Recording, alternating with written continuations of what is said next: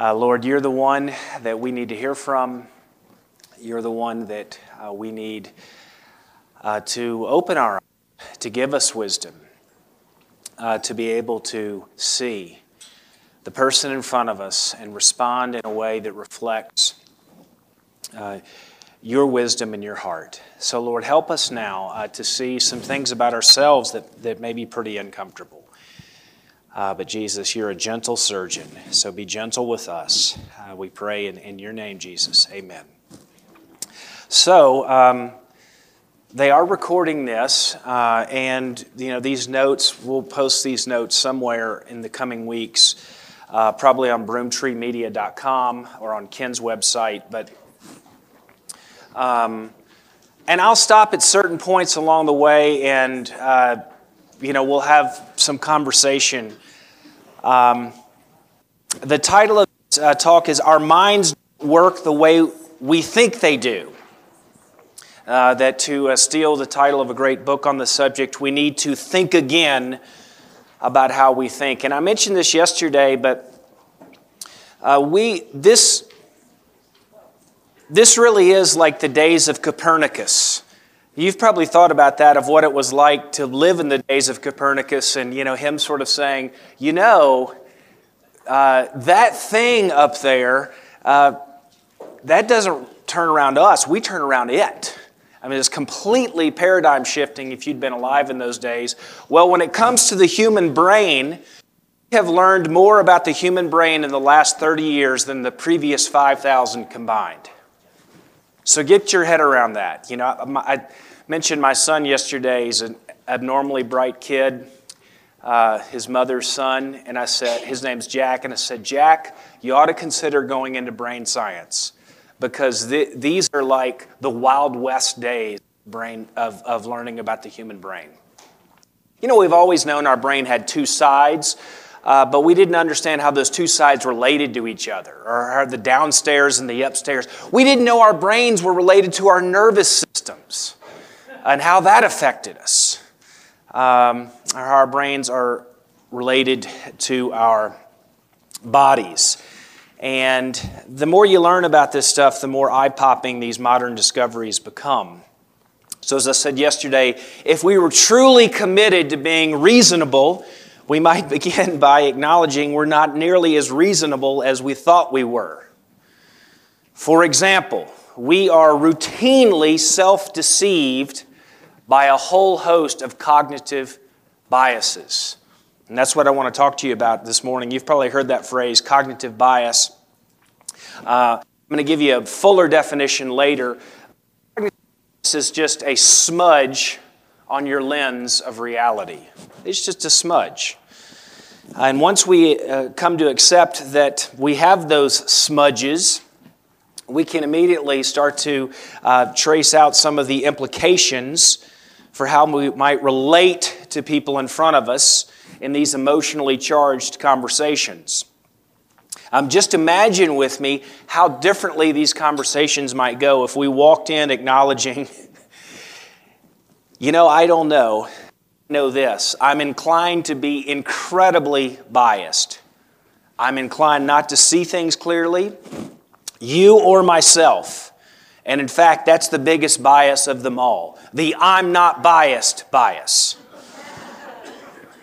So just imagine if you showed up with that posture, and just as important, if you were able to maintain that posture when your beliefs are challenged.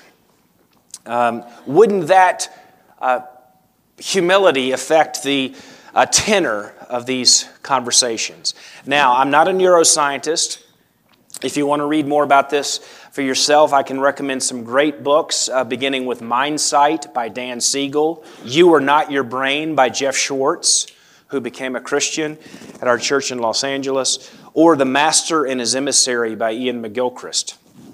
Nor am I a psychologist. See the aforementioned Think Again by Adam Grant, Thinking Fast and Slow by Daniel Kahneman, or The Righteous Mind by Jonathan Haidt. If you want a more popular treatment, check out Malcolm Gladwell's Talking to Strangers or his podcast, Revisionist History. Start with the imaginary crimes of Margit Hamosh. But I am a pastor who is committed to the Bible as a truth telling book, as a normative lens for understanding reality. And for those of you who might be a little skeptical, you know, this is interesting, but why should I care about all this neuroscience and psychology? I want to convince you today that these so called breakthroughs uh, turn out to just be a confirmation of ancient biblical wisdom. And what some of our best and oldest theologians have long tried to tell us. But as students, uh, as children of the Enlightenment, we need to recover. Think about this. Is it so surprising for students of the Bible to discover that our perceptions can be affected by things which we cannot see and of which we are not consciously aware?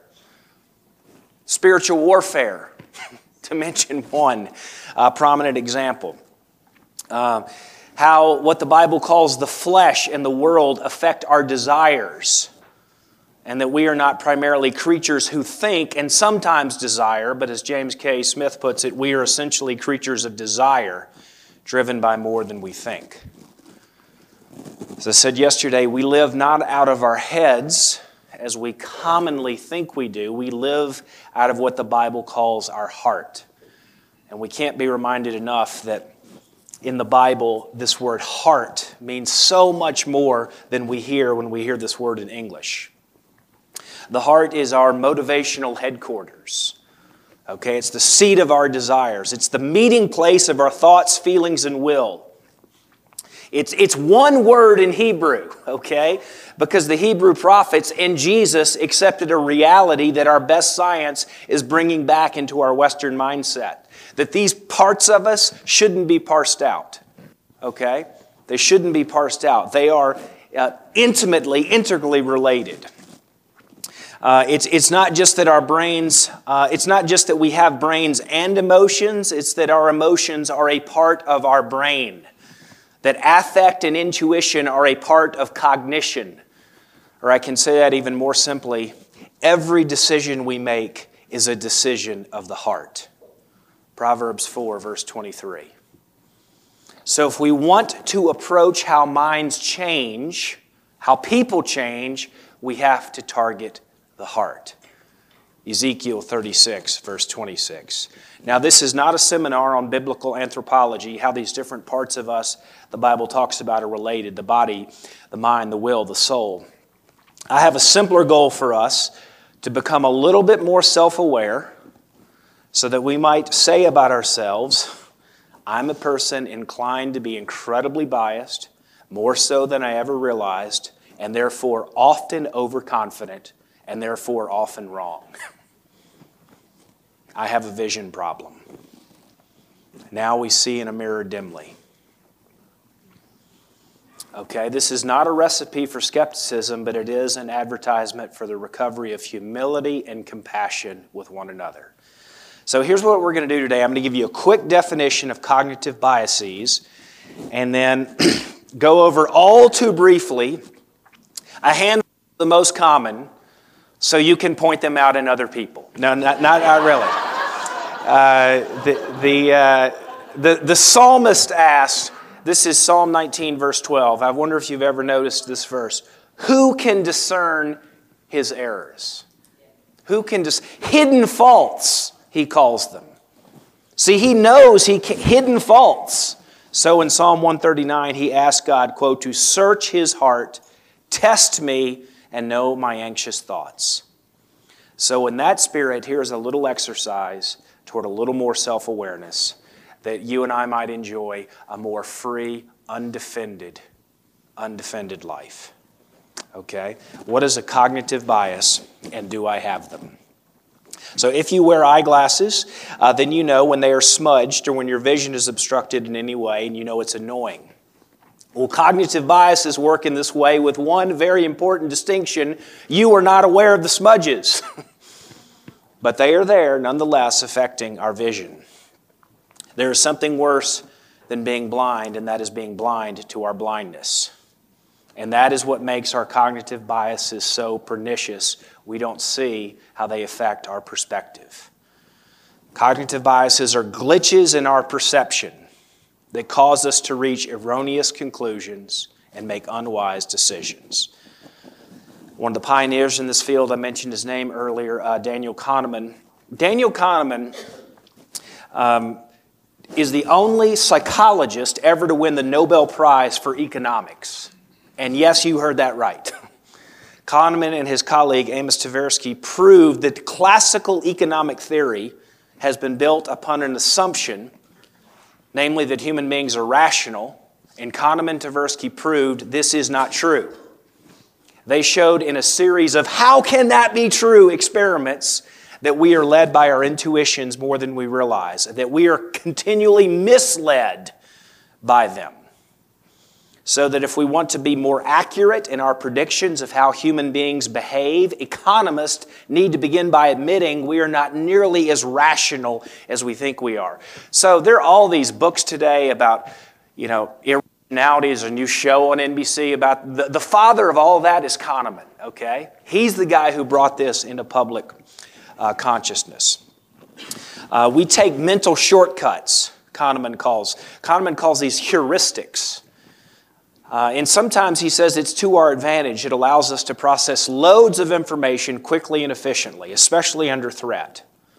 It's a good thing that our bodies and part of our brain react before another part of our brain can say, bear. But when there are not literal bears chasing us, these shortcuts in judgment that otherwise help us make thousands of calculations every day, these can distort our judgments in ways we're not aware. So, without further ado, here are some common cognitive biases. And if you're anything like me, once the light comes on in the basement and you start seeing these scurrying around underneath your conscious thoughts, you're like, oh dear, uh, oh no. Um, but we're going to start with maybe the most prevalent smudge, and that is confirmation bias, closely related to desirability bias. Uh, confirmation bias is you see what you expect to see, you see what you want to see. Okay? When it comes to our cognition, we are, we are not objective viewers. We are motivated reasoners. We like to think of ourselves as objective, surveying the available evidence, following the facts and reason, and then at the end making up our reasonable minds. But this is not how our minds work our moral presuppositions, our moral intuitions, what we assume on the front end, these affect how we see more than we realize, the stories we tell ourselves. Rather than seeking after truth, we are more often looking for ways to corroborate what we have already decided. Our reason is confirmatory rather than exploratory, more than we wish to admit. Or as one writer puts it, it's what we use to rationalize our desires, not form them. I mentioned Jonathan Haidt yesterday. He says our reason functions more like a PR firm, gravitating toward evidence that confirms the position to which we've already committed, and tending to discount evidence that challenges our perspective. So, for example, we have an intuition about a person or an issue based on our life experience based on the first piece of evidence we've received. That's another bias we'll talk about. Then our reason kicks in gear, functioning more like this press secretary than the president who sets the agenda. And we know how a press secretary works. He comes up with supporting evidence to justify the agenda that's already been chosen. Unless you think, well, this sounds kind of newfangled, one of the architects of the Protestant Reformation uh, in uh, lead authors of the Book of Common Prayer, Thomas Cranmer, he summarized this perspective. What the heart loves, the will chooses, and the mind justifies. What the heart loves, the will chooses, and the mind justifies. A thousand years before Cranmer, it was Augustine, one of the most important theologians uh, of church history, who stressed that the heart drives us that, and that love is the engine. The heart drives us, and that love is the engine. For Augustine, all human beings, at our core, we are lovers. To love, and that our desires are just our love in action. Now, knowledge and reason, these were important to Augustine. His vast written works appealed to reason, as does this presentation. But he was always reminding us that these are to be servants of love, that we are given the ability to seek knowledge so that we might love better, so that our loves might be rightly ordered, so that our desire for God might supersede and control all our other lesser desires. Okay? You say, what does that have to do with confirmation bias? Well, confirmation bias, we see what we want to see, we see what we expect to see. That's just good old fashioned Augustinian theology.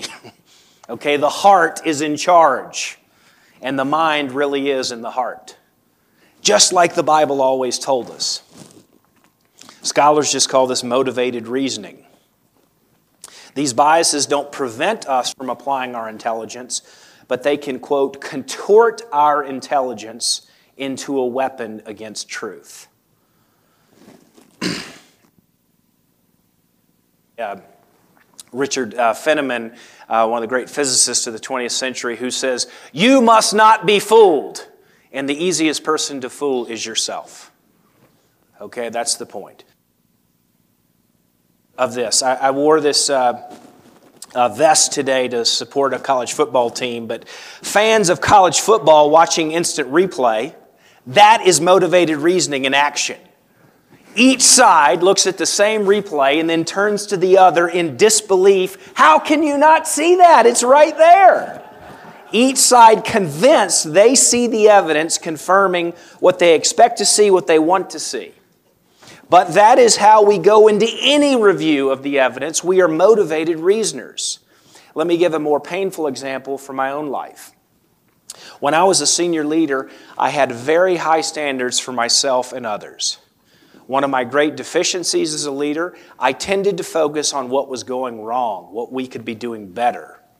No doubt traceable to my own uh, childhood perfectionist tendencies, trying to win approval, by my performance. So when I was a kid, it looked like this. If I got a 98 on a test, rather than being grateful and celebrating that 98, I was that poor kid who was like, What did I miss? What about those two? And one of the most devastating things ever said to me in my life was by my older sister. So, one of my best friends and, and heroes. I was complaining to her about one of my frustrations with a colleague, and she said to me, I hate to tell you this, little brother, but you will always find what you're looking for. And if you were looking for this person to disappoint you, you will always find the evidence. I still remember where I was standing when she said this to me. Because I had been accustomed to displacing the blame, pointing the finger. That was eight years ago, and I can tell you barely a day passes that I don't call to mind her saying, You'll always find what you're looking for you'll always find what you're looking for. Now, we could spend a whole hour talking about that line.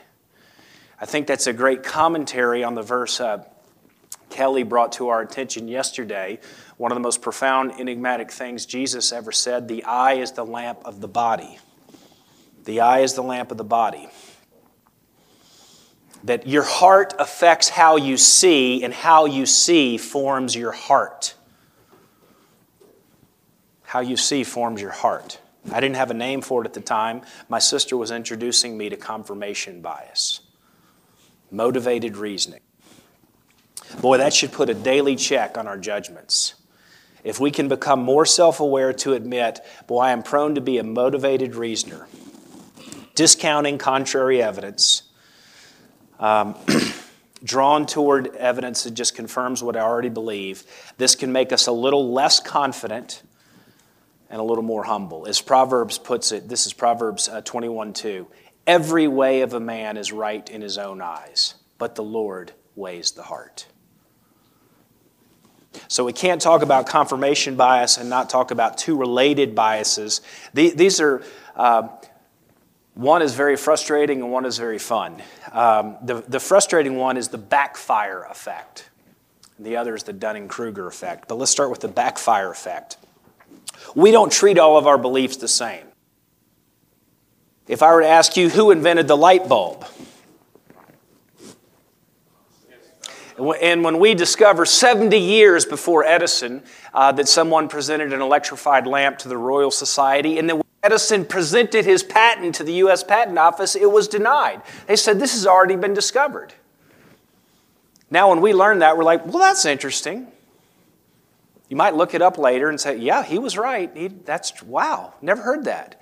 But we're not really invested in that unless you're a relative of Thomas Edison. You don't have any dog in that fight. But what about someone who challenges a deeply held conviction? Have you ever had this experience?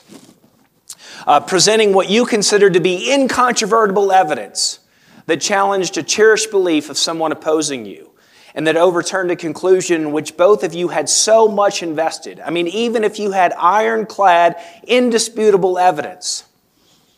Research shows that when a strong yet erroneous belief is challenged, the person on the other side might experience temporary weakening of their convictions, some softening, but this will soon be followed up with a vicious rebounding. And they will reassert their original belief, but this time with even more conviction, even in the face of your evidence. Have you ever had that experience? I mean, apparently, our need for self justification is so strong, we'll double down before we will ever say, I was wrong. If you treat debates like battles where you can't give ground, where you have to win, marshaling your facts to devastate your opponent with your superior logic, well, ask any married couple how does that ever turn out for you? Because we've all experienced this. When our beliefs are challenged, what do we tend to do? Dig in our heels, deepen our commitments. And the more we have invested in our position, the less we will be persuaded by counter evidence. We'll tell ourselves it's the other side that's misinformed and illogical. They are biased. they are. And psychologists call this the backfire effect. And I think this goes a long way toward helping us understand the entrenched political divisions of our moment. Why do we keep doing this? But it also helps us understand why our presumed appeal to facts often has the contrary effect of what we were hoping. Or maybe you've heard the old saying, a man convinced against his will is of the same opinion still. It's the backfire effect. Here's another one, and this, is, this one is hilarious. Is the Dunning Kruger effect.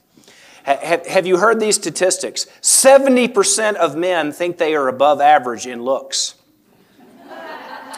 92% of Americans think they are above average drivers. Lots of self deception floating around. We assume that competence and con- competence and confidence move together. That the better we are at something, the more confident we become in our knowledge.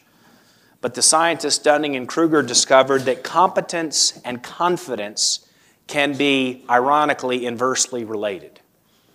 Listen closely. They discovered in a series of tests that people who scored the lowest in logical reasoning grammar, and sense of humor, had the most inflated opinions of their skills. Translation It's when we lack competence, we're most likely to be brimming with confidence. The Biblical's version, Bible's version of this is a fool is wise in his own eyes. That's the Dunning Kruger effect. It's a cognitive bias in which our level of incompetence blinds us to how incompetent we actually are. okay? Or as Dunning puts it, the first rule of the Dunning Kruger Club is that you don't know you're a member of the Dunning Kruger Club. Okay, this affects us all in some degree because we all have blind spots. And by definition, we don't see what we don't see. You need a certain competence to be an accurate judge of your competence. You need, you need some competence to judge your own competence. Okay, for any endeavor, the Dunning Kruger Club requires listening attentively to voices that challenge your perspective, with the consequence that we can more than occasionally admit, you know, I didn't know that. I was wrong. For Dunning, he says that's the beginning of wisdom, being good at what we don't know. Interestingly, it's not those who know nothing who fall into this trap, it's those who know a little. A little learning is a dangerous thing, who've only heard one side. We don't know enough to question what we don't know, but we know just enough to feel self assured in our confident pronouncements, failing to realize that we have climbed to the top of what Adam Grant calls Mount Stupid. Here's the paradox it's only when you can laugh at yourself for all the times in your life that you have taken selfies at the top of Mount Stupid that you will decrease your frequency of visiting that summit. Okay? That's the Dunning Kruger effect. Give you a few more. the bandwagon effect. Uh, these biases came into the mainstream before the advent of social media, but, eh, but technology has put some of these on steroids, especially when we're surrounded by a chorus of voices who think like we do. We think we're gathering information. But when those sources are all singing similar tunes, it becomes a recipe for distortion, reverberating in our self chosen echo chambers. We have a deep need for belonging, connection. Here's another place our science and the Bible concur. We have a deep need to belong to a tribe. But our, tri- our tribes bind us and they blind us. One of the most terrifying books I read in the last year was The Witches, Salem, 1692. If you want an education in how mobs form, uh, check out that book. The community in Salem who put 25 innocent men, women, and children to death, this was one of the most literate, highly educated, and religiously devout communities in American history. They were earnest, they were intelligent, and they sincerely believed they were doing God's will and had scrupulously followed a fair process of due diligence. In other words, their consciences were clear. They thought they were doing God's work. How could mass delusion affect so many well educated, well intentioned, seemingly godly people? That is the bandwagon effect. See, we have this deep need to resolve a cognitive dissonance. That's when two competing ideas enter our mind and they don't quite go together. But we need to justify our rationalizations. And how do we do that? We do that by pointing to another. That's the bandwagon effect. Gossip plus a crowd plus motivated reasoning plus a scapegoat equals a mob, okay? The witches are put on trial, our consciences are soothed, and the whole story never gets told, except in this case, 400 years later. That's the bandwagon effect. Boy, I'm just touching on a, a, a couple of these because we could spend an hour on each of these. But let me give you a one that when I learned about was the most devastating. This is the fundamental attribution error. The fundamental attribution error. And this one, boy, when I learned about this one, I was like, oh no, I do this pretty much every day. The fundamental attribution error refers to an individual's tendency to attribute another's actions to their character while attributing our own behavior to external situations, to factors outside of our control. In other words, you tend to cut yourself a break while holding others 100% accountable for their actions. It's this tendency to blame the individual when they make mistakes, but blame circumstances when we do. Okay, that's the fundamental attribution error. We are charitable with ourselves, we are exacting with others. Instead of what Jonathan Edwards, in one of his resolutions, advises to be exacting with ourselves and more charitable towards others. For example, you're in a business meeting, someone comes in late or, or forgot the appointment altogether. You may silently make a judgment about their character. But when you were late or when you forgot the appointment, what do you tell yourself? I was just tired, had a lot on my plate, just in a hurry. It's this uh, failure of generosity towards others. And when it becomes uh, pernicious is when we make assumptions about the other person's intentions, which we, we do this all the time, um, believing we are privy to the machinations of their heart. So let me walk through how this happens. And if you're anything like me, this is going to be a little life changing paradigm for you. So we have our perception of what happened, okay? Our, our memory, our recollection. Here's, here's what I think happened, failing to recognize how biased even our memories are then we tell ourselves a story about what happened because we're storytelling creatures. We have to have a story. not realizing this is our story that we made up. And then we have feelings attached to this story, always. These are our feelings. But then we judge others on the basis of our feelings that came from our story, that we based on our assumptions, which leads to a lot of bitterness and anger and spite. And then when it gets really dark, we start judging them through this lens, seeing what we expect to see. You always find what you're looking for, little brother, not recognizing this is the fundamental attribution error.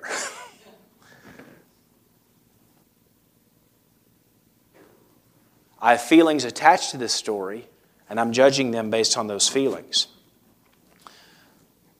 Now, anytime we catch ourselves making an uncharitable judgment about someone else's character, based on our assumption of their motives, we can remember these two things. I'm not even clear about my own motives. okay? The Bible tells me so. Proverbs 16 2. So I shouldn't assume I can discern the hidden intentions of another's heart. If I'm really bothered about what they did, I should ask them about their intentions. When you did X, I felt Y. Was that your intention? I can replace a critical spirit with a more charitable judgment. I mean, we don't know what's going on with them, what's going, what their backstory is. And we remember that, it can make us more charitable, more merciful, more patient, which is to say, more wise. See James 3. I like how Brene Brown summarizes it. People are hard to hate close up. So move in, hold hands. Strong back, soft front. Boy, it's hard to vilify people when you hear their story. Okay, which brings us to another bias that's plaguing us everywhere today the binary bias the binary bias. Yeah, I'm going to say something that's going to seem self evident to most of you, but it wasn't for me. I was in my 40s before I uh, understood that emotions are like paints. Uh, more, than, more than one can, be, can exist simultaneously. Our emotions. We can be both joyful and sad. And there's so much liberty in being able to recognize the both and in situations and people, the complexity of stories.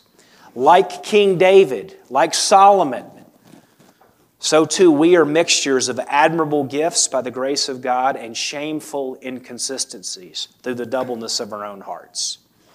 I recently read uh, Robert Caro's, uh, one of his uh, volumes of the biography of LBJ. LBJ, tremendous, this civil rights leader alongside this vicious streak of self deception.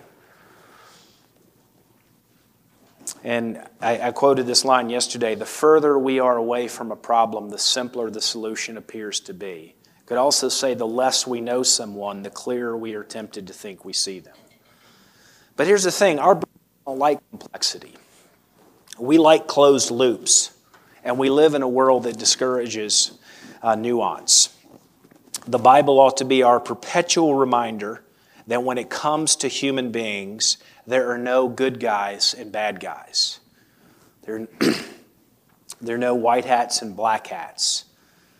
This is not a recipe for moral equivalence or for us to give up seeking justice, but it is a reminder that love and justice should always move together, just as God relates to us. The binary bias has the sad effect of limiting potential and curtailing our hope in people and situations. What I mean by that is no one wants to be reduced to your caricature of their worst moment. Guard against the binary bias with a more biblical view of the human heart, alongside the hope that in Christ we are and will be so much more than anyone can presently see. The God of hope causes us to abound in hope, the Bible says, always. So when we enter into our conflicts with one another with that kind of hope, it has the powerful effect of bringing um, of bringing out what Lincoln called our better angels. Okay, you're resisting that binary bias. A couple more. Um, I, I mentioned the anchoring bias. I'm just going to mention that, that the first piece of information that we hear uh, tends to unduly bias us, as Proverb tells us. The one who states his case first seems right until the other comes and examines him. Um, the snap judgment bias. In many ways, this is the one we deal with all the time the snap judgments we make about other people based on their race, their gender, their age, their weight, their appearance. So much to say here, so we'll just leave it at becoming aware of how our snap judgments limit our curiosity and they cut us off from learning from the person in front of us. um, we could spend our whole hour just talking about snap judgment biases. You know, I'm sad we're not going to have time today to talk about something I learned about a few years ago, and that is the negativity bias, aka cognitive distortions. Cognitive distortions are our internal mental filters or biases that increase our misery, fuel our anxiety, and make us feel bad about ourselves. These are the little irrational thoughts that influence our moods, such as dwelling on the negative, discounting the positive, not being able to untangle, I am not my thoughts. A part of me is having a thought. I am not my feelings. A part of me is having a feeling. Now, that may sound simple to you, but I'm going to tell you that's the whole game, that light bulb. The ability to recognize and unblend so you can then engage your thoughts. You can engage your emotions with the presence of Christ in you by His Spirit, or what the Bible calls life in the Spirit which it promises us to, to lead to more joy and peace. See Romans 8. Uh, last bias I'll mention today, I, I touched on it earlier the objectivity bias, aka the I'm not biased bias. It's important to underline that of all these, the most prevalent bias is the I'm not biased bias, where people believe while others might be subject to bias, that we are more objective and reasonable than they. And I love this. Adam Grant points out that in a cruel irony, the smarter you are, or think you are, the more likely you will be to fall into this trap. The smarter you are, the more you will struggle to update your beliefs. Maybe that makes you think of Jesus in the Gospel of Matthew saying, Father, I thank you. I praise you, Father that you have hidden these things from the wise and learned and revealed them to little children. Yes, Father, was your gracious will.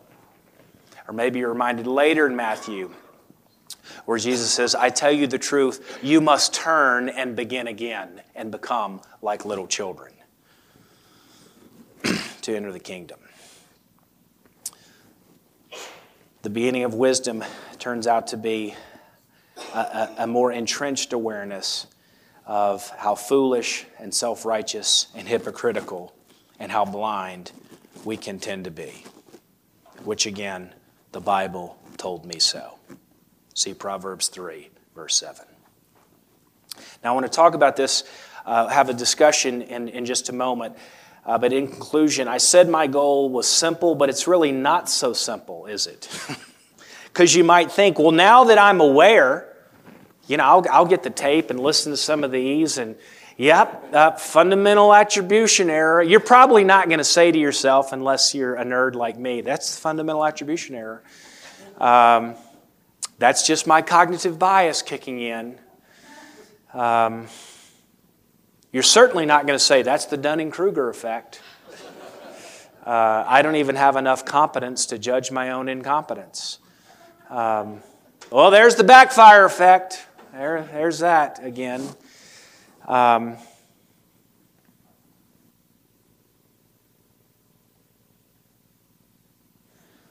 in you that causes you so much pain as you walk through your day, as you walk through your life. But awareness Awareness turns out to be not much protection against our falling sway to these blinders. I mentioned his name earlier. Really, the pioneer in this field was Daniel Kahneman. Uh, his book is uh, still in print, Thinking Fast and Slow. And after 400 pages, and this, this, is actually a fun book to read because on almost every page he gives all these examples, and you're like, that just can't be true that we are that unreasonable, irrational, but we are. Um, after 400 pages, where does he leave his reader? Uh, here's what Kahneman says What can be done about these biases? How can we improve judgments and decisions, both our own and those of the institutions that we serve and that serve us? The short answer is little can be achieved without a considerable investment of effort. Like, oh my stars, I read 400 pages just to find out that. A little can be achieved without considerable effort. And, Kahneman himself is not uh, optimistic. He calls us, quote, not really educable. and concludes about himself My intuitive thinking is just as prone to overconfidence as it was before I made a study of these issues. Close quote. Wow, awareness didn't even help the guy whose job it was to make us aware of our awareness. You're like, wow, that is, that is, that is a downer. Or, or, or, you could say it is a perpetual invitation to keep in front of us what I said was the key in these difficult conversations yesterday humility, humility, humility. Before God, before one another, and before ourselves. Evidenced by the great freedom to say, I was wrong, I need help, I didn't know, I'm sorry. I love where uh, Vince left us uh, today with this uh, Genesis 1 uh, and Romans 1 paradigm. The person in front of me, image of God. Romans 1, the person in front of me seeking after truth. And I told Vince, I think we can even add to that Colossians 1, a Colossians 1 paradigm of the person in front of us. You know that great passage, uh, Colossians 1.15. Um, he is the image of the invisible God, speaking of Jesus. All things, all things in heaven and on earth, visible and invisible, were created by him and for him. So not only is the person in front of me image of God, by Christ, for Christ. By Christ, for Christ. Just imagine with me in our difficult relationships around hard conversations if we could begin with this. Knowing about ourselves. Boy, I tend to be incredibly biased with a vision problem and the person in front of me by Christ, for Christ, loved by Christ. The gospel is the greatest resource in the universe toward giving us freedom in these conversations freedom to receive criticisms and change our minds, repent, if you will. And we can do so without feeling threatened. We can even become what Brant Hansen calls in his great book by this title, unoffendable. Unoffendable. Because watch this. Where, where is our confidence? Our confidence is not in ourselves. Our confidence is not in our judgments. Where is our confidence? I think this is a word that needs to be redefined in our imaginations and reframed confidence. Confidence is not in our understanding, our confidence is in the faithfulness of God. Our confidence is not in our understanding of the goodness of God or in our comprehending of the reliability of God's promises, but our confidence is in an infinitely greater, infinitely better, unshakable foundation the goodness and reliability of the God who is in Christ. The Christ who is is greater than the Christ of our knowing. He's always greater, always better. And because God is infinitely beyond, eternal, immortal, invisible, the only wise God, we can say, For now we see in a mirror dimly, but then face to face. Now I know in part, but then I shall know fully, even as I have been fully known. I wonder if those verse, if that phrase has just ever floored you. Even as then I shall know, even as I have been fully known. That Jesus is the who sees either of us clearly. Me or this person in front of me. And yet, on the cross, he saw us clearly and he stayed. Justified us, what Romans 4 calls, he has justified the ungodly. That's the gospel. And he is present with us, and he is able to lead us into all truth. John 16, verse 13. With that humble confidence, we can relax from our need to defend ourselves against our own biases, and we can be with and for the person in front of us who was created by Christ for Christ. Whew. Well, I, I, I, say I know that was a mouthful. Uh, I've been talking for 47 minutes. Um, so let's let's you know use our remaining moments and just sort of have a free for all. Uh, with this is going to be fun. Uh, just some questions. Uh, you're like I didn't understand. Yes, it's Ray, right? Yes, Todd. I'm sorry, Todd.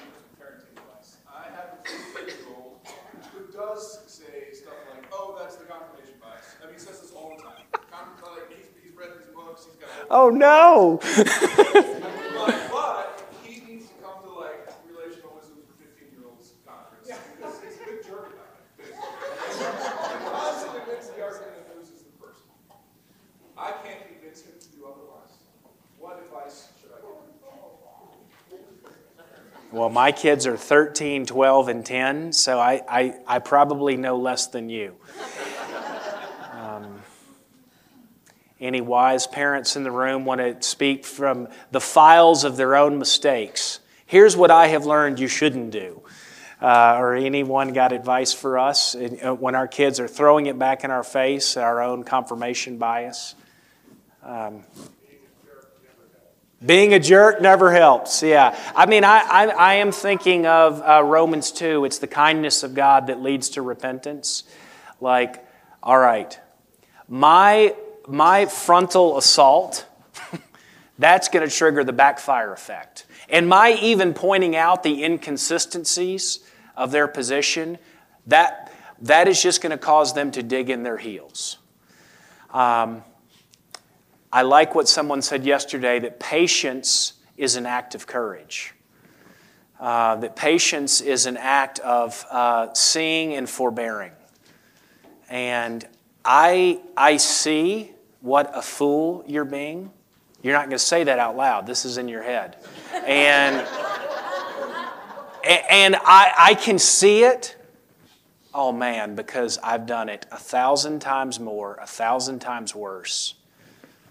Um, and I think we used the phrase yesterday I'm going to play the long game so that my child will one day say, Dad, why did you not just blow me out? I was a punk. Why did you not just blow me out of the water? Boy, I needed a lot of grace myself, son, so I could extend that to you. And uh, boy, that's going to speak louder. Yes.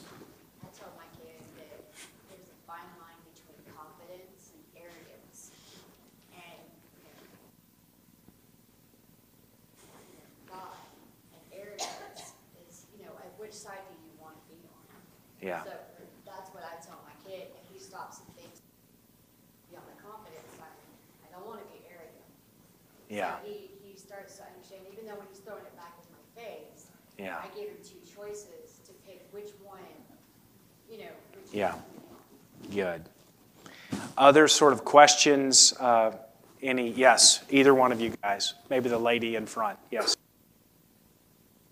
comment about how more argumentative your son was.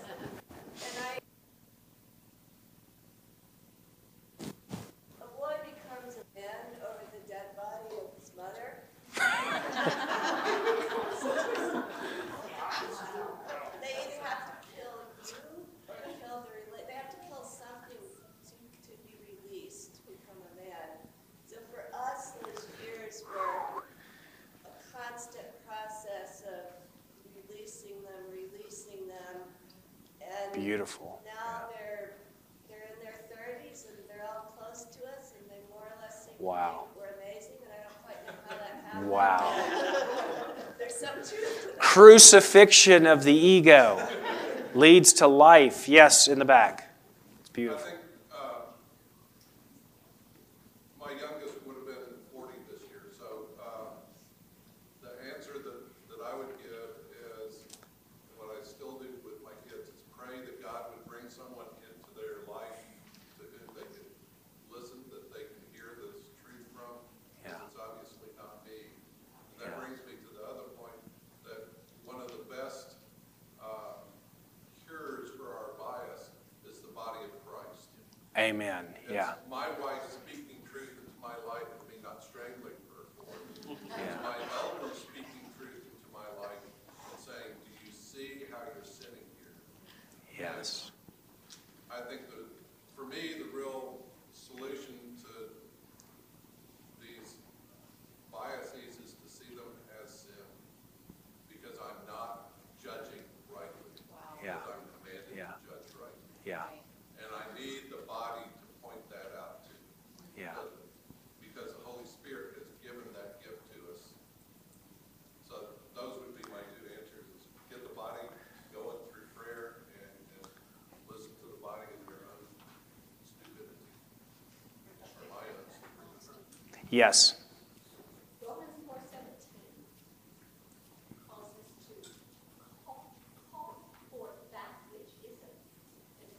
were.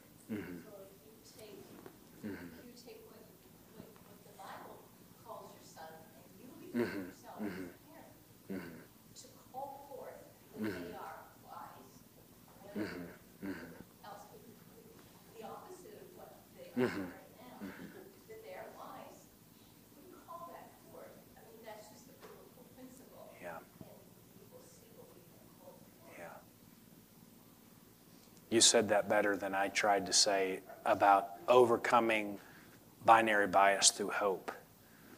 And redefining that biblical word hope is a confidence in what will be that can, that can change our disposition today towards the other to summon that uh, into reality. So that's a thank you for that testimony.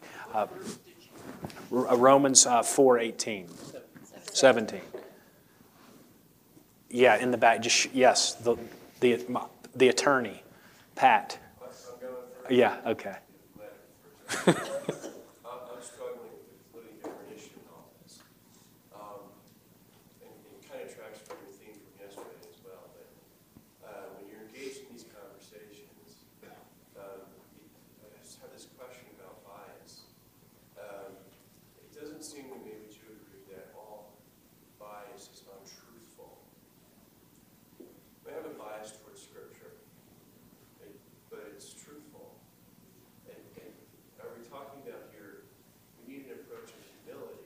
Yeah, How do you have humility, yes, but you have to have confidence in the truth too. So there may be these biases in these conversations, but at the same time, we could be right. We could be morally right, we could be speaking truth. But I sometimes get the feeling that what you're saying is we just Right. need to question everything we're saying. Good. Well, let, let me untangle, because there's a, there's a lot there. Uh, I might make a distinction in how you pose the question between bias and, and preference. Uh, when you say, I'm biased towards Scripture, say, I'm not quite sure. That's how Kahneman is using that word as a heuristic shortcut uh, for your thinking. And, you know, what I said at the end, this, we have to reframe this word confidence. And I said, our confidence is in the God who is, is greater than our understanding of the God who is. He is better. And to hold that uh, confidence in the reliability of His Word and say there's always something more, better, and more beautiful here uh, than, um, than my, my best articulation of it. And how does that play out in this conversation? I think maybe the most important thing I said yesterday was that. Um, just as we like to say, uh, truth without love really isn't truth. That love, uh, that, excuse me, love without truth really isn't love. that it must, it must also be said that truth without love really isn't truth. Uh, and I think in our Western Enlightenment perspective, I, would love to have a conversation about what does the Bible say about knowledge? What is a biblical understanding of knowledge? What is a, um, and uh, that it is not, uh, it is not simply an assent to facts. Uh, that there is an experiential uh, aspect uh, to biblical knowing. So when we say, I, I know this, I'm thinking of James saying, Let the one who is among you who thinks he is wise show that wisdom by his conduct.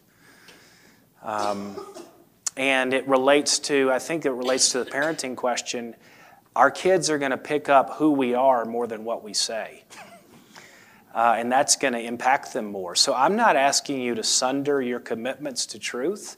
Uh, I, I, hope my whole presentation was a demonstration of, man, I'm committed to truthful, uh, reasonable dialogue. Uh, but when it's not done in a posture of felt care for the person in front of me, uh, it doesn't matter how persuasive my arguments are. I don't know if that sits well with you, but we can, we can about it more. Yes, Ray, in the back.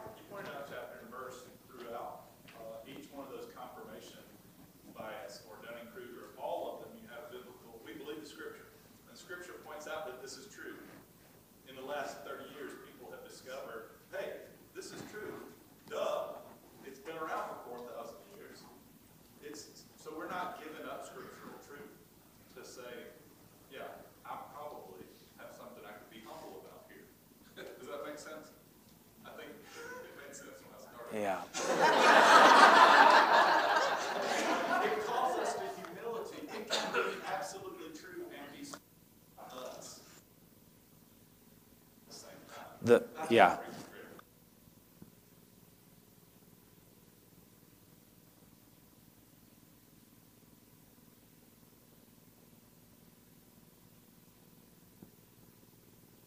It talks about uh, overcoming uh, through the blood. Uh, the word that someone can cite, the, uh, but the, through the blood of the Lamb, the word of our testimony, who loved not their own lives even unto death. And that that is, this is how Jesus overcame the world through sacrificial bleeding love. This is the, this is the embodied truth that overcame uh, that is, is not compromising. I am the truth. Uh,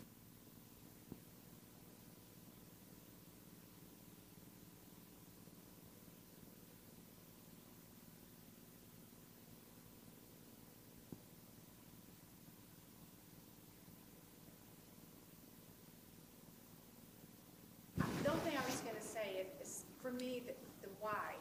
Always asking why am I entering into this discussion with someone? Because if my motives aren't pure, like I'm not really talking to you about really the love of Christ, I just want you to see it my way.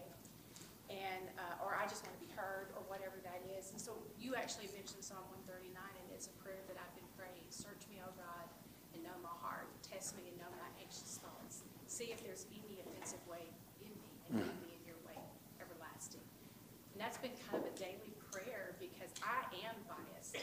And, um, most of the time when I enter into some kind of discussion, it isn't so much I care about the other person, is it's, you need to know what I think. And so that's been a very humbling process the Lord has been taking me through the last couple of years. And I will just tell you, it's not pleasant. It's not pleasant at all. And, uh, but I read a book called Educated, and I don't know if you Yeah, read it. yeah. But she made a point in the book when she was studying that she read an author that said, do you really even know what you believe? Because for the last however many years, we've been told what to believe. We grew Yeah. up in America, Yeah. we have American thoughts. I grew Yeah. up in the South, I have Southern thoughts. What's mine? And that's been the que- the Yeah. question I've been asking the Lord regularly is, what do I even believe? Because I don't know. Yeah. Everything's been told. Well, that is, thank you for your courage in saying that in front of the room. That is a, one of my heroes, and I'm not going to say his name, but if I said his name, many of you in this room would know it. He's a retired pastor in his 70s uh, who said to me, I, Rankin, I realize that most of my professional career, which is, was spent in the name of trying to help people know Christ and see Christ, I can say now in my 70s that I never really cared for people. I, I, wanted, I wanted them to think well of me. And I wasn't aware. I, if you had told me that in my 50s, I would have been very offended. But now in my 70s, I can see so much of what I did was about me. And man, that story gave me such freedom to say, I don't know if I know what it means to love the person in front of me. And him putting his arm around me and saying, That's right. You may not know what it means. I know it looks like the blood of the testimony. Whew. So, never too late to learn that. Uh, in the back, yes, sir. I think that people need to be aware that these biases are being studied and used against people. All of these biases, we're going to, as an attorney, we're actually taking classes on how to use this to our advantage for our side. Uh, there are books written, I pick juries based on science that says you have biases. Well, yesterday we heard from the other attorney, that lady, she talked about the water we're swimming in. Yes, Google is coloring the water in. yes, yeah, They are making you feel a certain way. Yeah. Your Political party. So the whole world is looking for truth. Mm-hmm.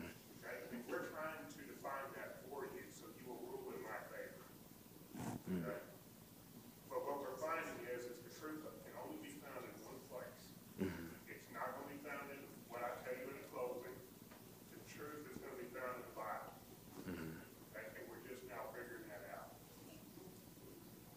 That's the simplicity of it, is my wife, who's the most genius person you'll ever meet. When my daughter walks in at twelve and says, someone stole my book, or someone stole my keys off the table, we all know that nobody stole her book off the table or her key. When you're our age, we know chances are we put them somewhere else. There is not that evil in the world. yeah, Uh, That's the humility that we have to have, to say all the stuff I've been fed may not be Yeah. true. yeah. Well, we might have time. Yes, Keith in the back. So as a uh, former teenage Jersey,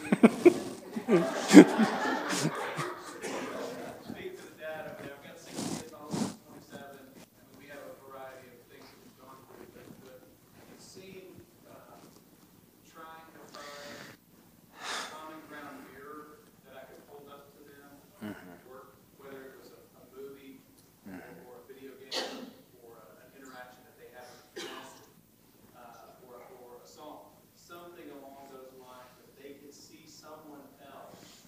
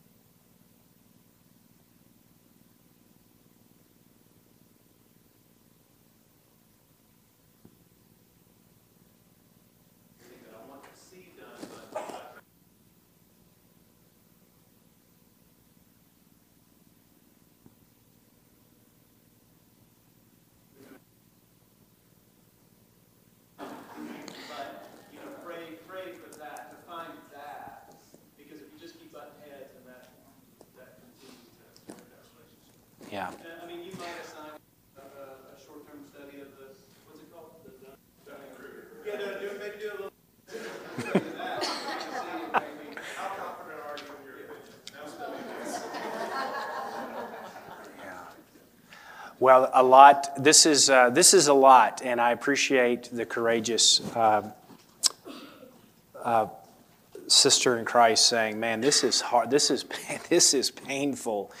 Um, and it is painful when you realize, man, some of my worst mistakes were made with some of my best intention. Well, uh, let me. Pr- Lord, the goal here is is not uh, just greater self awareness, but as as someone said, the, the goal here is to learn how to love. Uh, that you tell us uh, that this is what's most important uh, to love you, um, heart, soul, strength, and mind, all of us. And out of that love, to learn how to love another, even as you have first loved us.